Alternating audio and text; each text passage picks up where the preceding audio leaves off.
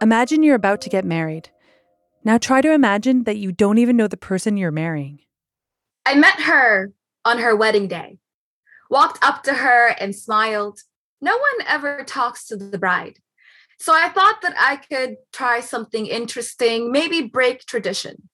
Henna patterns wrapped around her wrists and climbed up her arms, spreading blossoms on tender flesh. Her lips were a wilted crimson, tilted ever so slightly to the side, the perfect, almost smile. The first thing her mother taught her was to wipe the tears before the blood dries. Shredded knees heal, but shame never fades away. Don't climb trees or ride bikes. That's how little girls lose their virginity. She sat on a porcelain throne, beads and bows, holding plastic flowers to the armrests. Are you all right? I asked. I shouldn't cry, she said, fingers catching tired tears. It's fine to cry. You'll be happy later. I shouldn't cry. How long have you known him? I don't. The voice you just heard belongs to poet Emi Mahmoud. She's a world champion slam poet, a goodwill ambassador for the UN Refugee Agency, and a women's rights activist. Unfortunately, Emi's poem The Bride doesn't describe a unique situation, nor is it fiction. Emi actually met this young girl at a wedding in Washington, D.C. Worldwide, millions of people live in arranged marriages or marriages that they've been forced to enter. As we know, women's rights are the foundation of gender equality and sustainable development. We simply can't have one without the other. In this episode, we discuss what it takes to get to the point where women around the world gain control of their lives and their bodies. I'm Afton Halloran, and you're listening to the Nordic Talks podcast.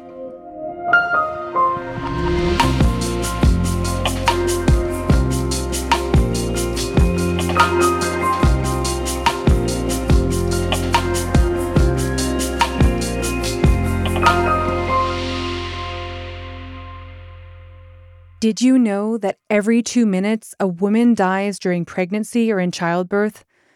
And that every week thousands of girls are subjected to genital mutilation? And every year, 225 million women and girls in developing countries who don't want to get pregnant cannot get reliable access to contraceptives. Now, add to this the COVID 19 pandemic, disrupting progress on women's rights by pulling resources away from sexual and reproductive health initiatives. I remember sex education in high school. It was so awkward, but at least I had access to this kind of knowledge, and at least I could talk about sex in a safe space. And it's so important not to shy away from talking about sex, rights, and bodily autonomy if we want a sustainable future. Traditions, poverty, and sometimes war are just some of the reasons why girls and women worldwide die from unsafe abortions or live in marriages that they don't approve of. Another reason is the lack of access to information. Natalia Kanem is the executive director of the United Nations Population Fund, the UNFPA. She believes that there are many dimensions to consider when we talk about so called bodily autonomy and sexual and reproductive health and rights. One of them is the uh, fact of life that women need freedom. Freedom over her own body means freedom of choice to decide what, what, are, what are my next steps going to be? How am I going to complete my education? Will I become the mayor of my village? Or whatever it is that a girl desires. When we open these lines, it also liberates men. I think it's very exciting that Nordic communities engage with sexuality early, age appropriately, so that young people don't proceed in ignorance. Natalia is participating in an online Nordic Talks event hosted by the Danish organization Mind Your Business in cooperation with UN Women and the Danish government's representation at the UN in New York. Joining her is the Danish Minister for Development and Nordic Cooperation, Flemming Møller Mortensen. And just like Natalia, Flemming also believes that education and talking about sex are essential parts of the solution. Yes, I have to say that no country achieved full gender equality yet. So it's still a fight. We have to take it all the time. It's important to keep fighting for women and girls' rights. And that's also why it has to be easy and it's necessary to talk about sex, sexuality, and rights to a bodily autonomy. We simply have to do it. And also, we have to be front runners. Some of us has to be front runners. Also, politi- politically, to take the discussions. We will all benefit. Uh, a, a woman um, if we will give her the autonomy, both for herself, but also for the family, the society, the whole economy, when she is in charge of planning her own life. How many children, when she wants to get the children, uh, education, and also career. So there's so many things that will change in a positive way if we make this change. And also, quality education is key to maximize women's and girls' potential to benefit the whole country and the whole society where they live. And as just said now, we have so many fragile countries and areas and regions in the world. And we see that really women and girls, they suffer as the first when the states and regions are fragile. But here in the Nordic uh, country, uh, we have uh, we have shown that if we we can really make a good equality be, be, between men and sexes, we will to be able to, to take the discussions and we will also make it so that women can make their own decisions, make their own uh, planning. And the reason is that we are so equal. The Nordic region that Flemming represents is known for embracing gender equality. And the region has historically been a frontrunner when it comes to women's rights including the right to control your own body, decide how to dress, and who you want to marry, but also the right to contraception and access to legal abortions. All of this is what is referred to as bodily autonomy. One of the reasons why the Nordics are so advanced in this respect could be that people in the Nordics are not afraid to talk about sex. In Denmark, for example, it was decided more than 50 years ago that sex education should be a compulsory subject in schools, but there's still room for improvement, also in the Nordics. Looking around us, it seems like these rights are easy to subtract, easy to take away again. And we have recently seen how some European countries and states in the USA have tightened their abortion laws. So, how can talking about sex improve women's rights? This is how the young activist Natasha Wang Mwansa from Zambia explains it. I believe bodily autonomy and why we need to have conversations around that as well as sex is really, it just goes down to choices, just as everyone else has mentioned. It's about the freedom to become who you want to be. Being an adolescent means that we are making the choices that are going to determine a lot in the future. Unlike the generation that has already gone ahead of us, they are make, they, they made the choices at this age. And now we are either facing the consequences of those choices or enjoying the benefits of those choices. And so if we invest in young people's um, in young people realizing that they ought to have bodily autonomy, if we invest in conversations around sex, around sexual reproductive health, and if we invest in being able to allow young women, young girls, young men, young boys to actually make decisions that will determine who they want to be in society, then we're going to reap greater benefits in the future. And we won't be facing consequences. The coming the upcoming generation won't face the consequences of any bad choices, but instead they're going to enjoy the benefits of the good choices that we make because of these investments investments. Natasha has been advocating for children's and women's rights since she was a child. A part of her activism includes going to rural areas to talk to girls about love, sex, and women's rights. I remember going in the field. I'm in a rural district, and I was talking to these amazing young girls, and they're about the same age as me. And they were asking me all these questions. They were saying, "How come you were able to, you know, do all the things that you're doing? You're so brave. You're so courageous. You know your stuff, and you know it's it's all about that." And then the biggest thing that came to mind is I really believe it all goes down to the ability to be able to say no and decide what I want for my future. And that is exactly what it means for us as the younger generation and those that are coming coming ahead of us. Young people are not just future leaders, of course. We are the now leaders, and we're also going to determine a lot in the future. But it all goes down to the decisions that we make about our bodies, who we want to be, what we want to be now. That determine what's going to happen later on, and that shape the world. And it also goes down to what's mm-hmm. already been mentioned. You know, we're talking about education, we're talking about development, we're talking about moving forward. And the people that hold the keys are us. But if we are not able to understand our own bodies, if we're not able to say no, if we're not able to access services, if we're not able to even access information,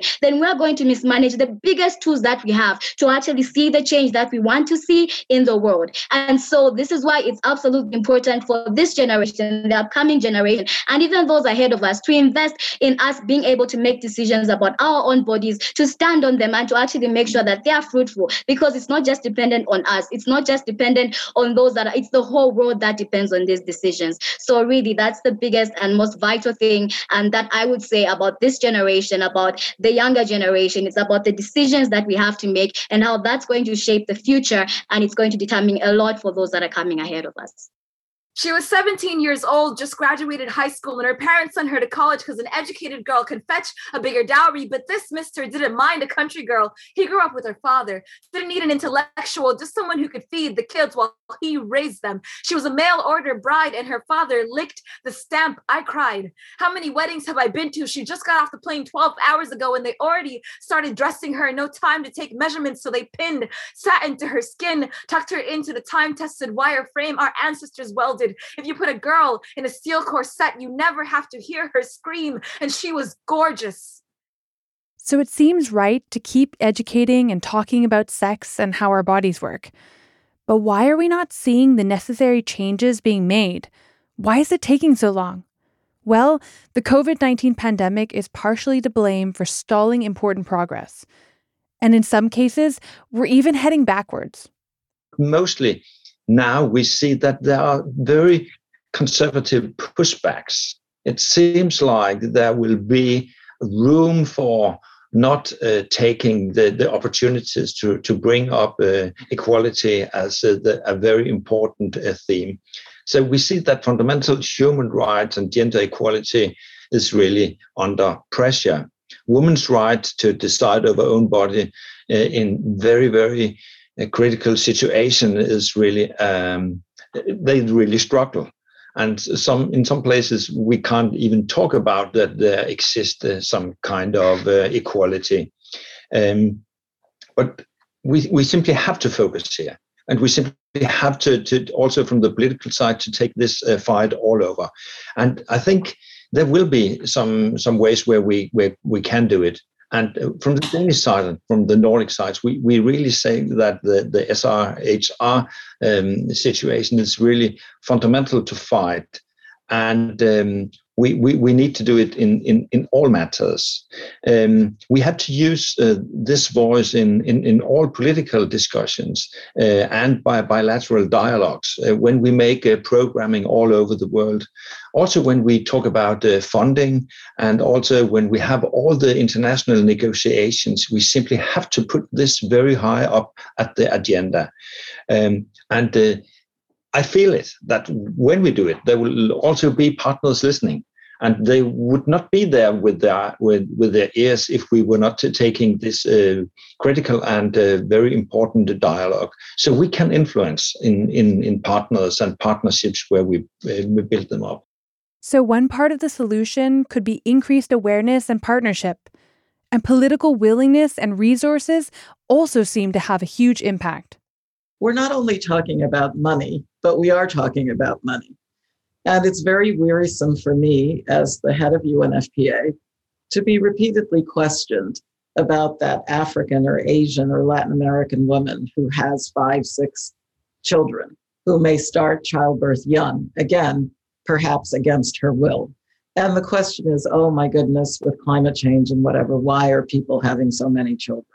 And it is so disingenuous and so wrong to not give someone something that they're asking for, which is the ability to control their fertility as they see fit, to have six children, to have two, to have none, whatever it is that she wants. Yet the family planning resources are not there. And this is something that data tells us is an investment worth making. Similarly, for young people who need an education in order to thrive and survive. If we're not investing in young people, then please do not turn around and blame them for anything which is of the making of other generations. Part of the values proposition, I believe, and you know, I didn't say I'm, I'm a medical doctor, but I'm actually trained in epidemiology. So I sincerely believe that following data and science can get you good things in life for everyone. Money, agreements, and partnerships are important. But the younger generation that Natasha represents are tired of talk and no action. I feel as though one of the biggest issues that we have when it comes to sexual and reproductive health, as well as the investments and all, is we make so many commitments. There's so like I was doing my research and I've been doing this for quite some time. I have come across so many documents, so many um, doc- um, commitments that have been ratified to by different countries, and yet there's no meaningful progress or accountability when it comes to what they're doing to actually provide that. And I'd love to commend the Nordic Council, like it has been mentioned, that they've actually been consistent and they've kept their word, but that's not the same for many other countries. And that's one of the biggest issues that I have seen. The more commitments we keep making, the more promises we keep making, and yet there is no action. And yet, when we're making those decisions, we're not involving young people. And then when we step up and we decide that we're going to take it up and we're going to act on it, it should not be a problem. And that's another solution that's definitely big and king. And I love that um, Dr. Natalie has mentioned that that young people are here as partners, but we're also here to take charge of this because we know that at the end of the day, no one can tell our story better than we can. And no one can do anything for us without us because that is just against us. And so the biggest thing that we need to realize is that young people are ready to act. We have a lot of people sitting in their offices. We have a lot of people making all these decisions and commitments. And yet, if you look on the ground, it's young people that are reaching out. It's me who's going into rural areas and educating women on how to use Facebook because right now they cannot access services physically. It is me who's on the ground and working, and many other young people as well that are using their energy, their resources, and yet it's not even enough. So, how exactly can we, at the highest level of decision making, with all those commitments that we're making, actually realize that we need to partner with young people because they do have the energy and we are ready to take over? So, for me, that's the biggest solution I have. Young people are ready to take over these issues from making the choices of our own bodies, we're ready to make choices of our national budgets, we're ready to make choices about how exactly to implement all these plans and policies, and we're definitely ready to actually be part of these decisions. On the issue of why it takes so long, this is Natalia. Again, we follow the data. It's true that less than 15% of countries even track dedicated budgets to collect and analyze their statistics broken down by gender broken down by uh, age and location. So without that information, it makes planning very, very difficult. But I believe we're getting better at doing this. And as we help to develop the types of services and the types of policies that Natasha has been alluding to, we have to follow the data and we also have to follow the money. As UNFPA um, presented in Nairobi along with our co sponsors, it actually does not cost a lot for the agenda that we're talking about for sexual and reproductive health and rights to become real, a real reality by 2030, it would be about $26 billion a year to end the unmet need for contraception, to stop mothers dying in childbirth. A lot of these mothers, by the way, are girls too young to have been pregnant to begin with.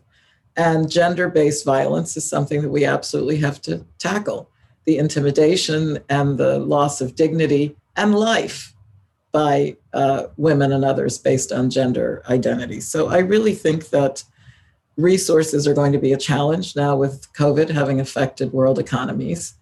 And women should not be put at the bottom of the barrel on the list of priorities. Women should be at the top. Young people should be at the top. It's that type of investment that's going to make a difference on uh, things like unintended pregnancy, which have repercussions that last through generations upon generation when it comes to poverty, education, things like this.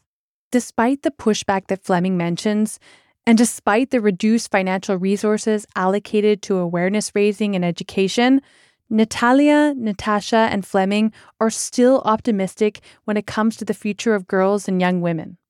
This is so important, and we have the muscle we are all together the muscle that can change and have to change the things. We have to focus on uh, comprehensive sexuality education across contraception, safe uh, abortion, and we have to strengthen the capacity and build up the capacity in the primary healthcare, both the capacity and the skills. And we have to transforming gender and social norms. That's difficult. And that is really It takes time, but we can do it. I am an optimist because I meet people who should have given up hope and they haven't. So if they're not giving up, again, we're back to the power of conviction. And we know that things can change for the better. I mean, if humans created these problems, hopefully we, we can resolve them and quickly. As a woman, I often reflect on how different my life would have been if I was born in another period of time or even another part of the world. So much progress has been made over the past decades, all thanks to the brave people that fought for women to have control over their own bodies and their lives. Thanks to them, I can decide if and when I want to get married or have children. But to this day, many women still don't have the luxury to choose. And we need to stay focused on maintaining and increasing the rights that women have today. This leads us back to another part of the solution talking more about sex.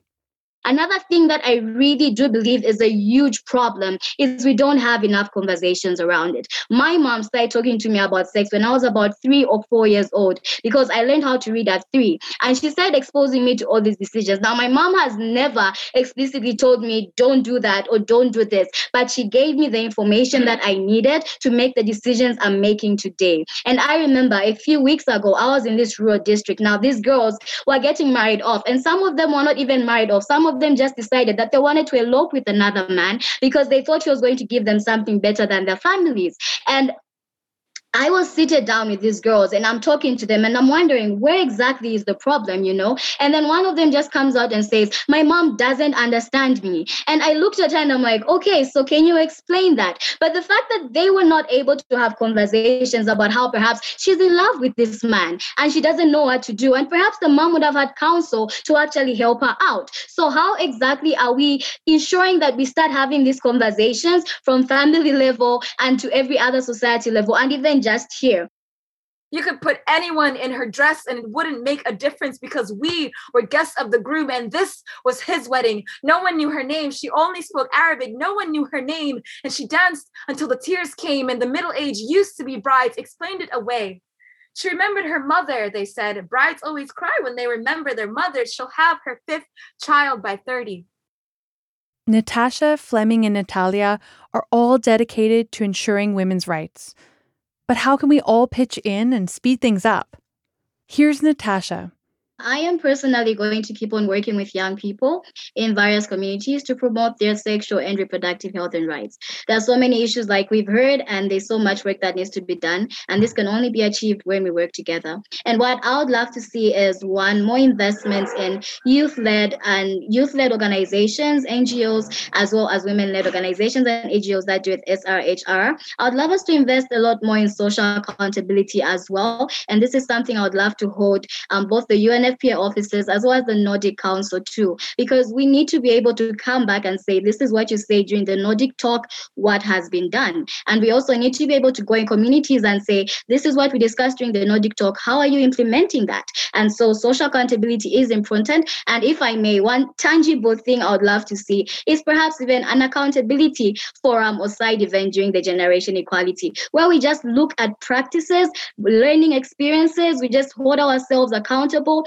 balances and checks and just see what progress we've made in um, with regards sexual and reproductive health. I would also love to see more investments in, in innovation um, with regards accessing sexual and reproductive health rights services and information in digital spaces for especially marginalized people because they are the hardest to reach at this point with COVID-19. Like it's already been mentioned, this is something that we need to do. And finally, I'll just love us to all work together to create not just youth-friendly corners or youth-friendly services or anything like that, but to actually work together and create a youth friendly and responsive world, one that caters for our ever growing needs, our needs that are dynamic and in everything that they are, and one where I can go to school and access information. I can go to church and access information. I can go to my friends and access that information. It's a whole world that we're looking at, and we need to create that system. So these are things that I would hold you accountable to. I am available. Many young people are available. We have NGOs, we have the resources, and would love to work with both the UNFPA offices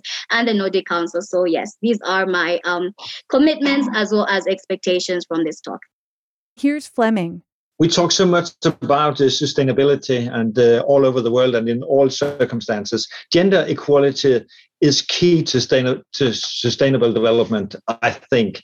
Denmark, uh, we really feel the responsibility and we will, we will do it in all our global work. Women and girls um, um, front is really in front uh, of all our negotiations and humanitarian work we do with, with the world around us. And I have to say that everyone can help realizing women and girls' rights. And I think there will be three very concrete things I want to say as a, as the end. I have to say, claim your rights. And I say, hold your government accountable and thirdly, listen to and involve the youngsters, the young people in all levels. Finally, here's Natalia. UNFPA and their uh, allies in every corner of the world in over 155 countries stands for the same thing. To put family planning in the hands of women is a means of empowerment. That's how a lot of countries got to be developed. Uh, to end preventable deaths among women who are pregnant and understanding that many of these women are young, they're girls. And that leads to our third um, high impact item. And all of the data backs these three zeros, if you will. But the hardest one, I believe, is changing the fundamental attitudes that will lead to an end to gender based violence, including, as has been said, child marriage and for me, a personal commitment against female genital mutilation. It's something that I worked on as a pediatrician, as an epidemiologist, and now as the head of UNFPA. I'm telling you that we're seeing change is possible. And that was shown by one of the Nairobi commitments by President Kenyatta, which has been followed up on to make ending FGM in Kenya a priority. But in other places, Latin America, Asia, and other parts of Africa, we're seeing follow up on that accountability to Nairobi. My last point, though, is that there are certain human values that unite us. They're Nordic values as well uh, equality for all, the principle of partnership and innovation. So I like the spirit of trying to inspire people to act. If the old stuff didn't work, then let's innovate and try something new that will lead to change and hopefully rapid change because the clock is counting down to 2030. My parents protected me from all the broken men and their flesh eating fingers taught me that someday when the time is right i would find someone who could cook as well as my dad and who's almost as smart as my mom who'd hold me so close that i could breathe in their memories when I told my parents about the bride and all we could do was hold that girl's hand, it killed me.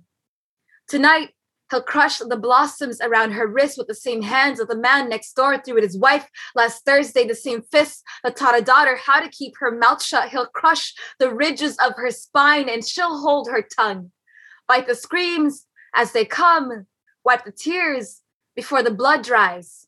No one ever talks to the bride. Sex doesn't need to be something scary or taboo in our societies. When we talk about sex, we bring it to light. And when it's out in the open, that's when change can happen. Having the right to determine our own destinies and control our own bodies is a battle that we must continue fighting. And the message is clear we won't achieve sustainable development without it.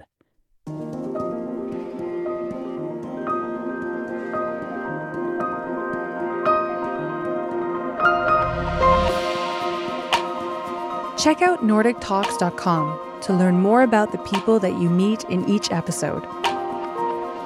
I'm Afton Halloran. Thanks for listening.